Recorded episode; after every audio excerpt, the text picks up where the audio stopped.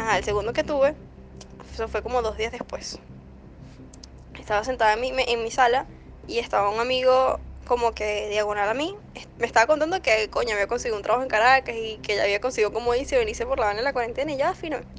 De repente, cuando, o sea, yo, en mi, lo que pasa es que en mi casa se ve desde mi balcón, se ve los edificios atrás. Yo estaba viendo los edificios, los ventanales del edificio y de repente se lanza alguien por el fucking balcón y se escucha el coñazo de cuando cae el cuerpo y hay un grito súper tétrico, tétrico, pero, pero horrible, horrible, güey.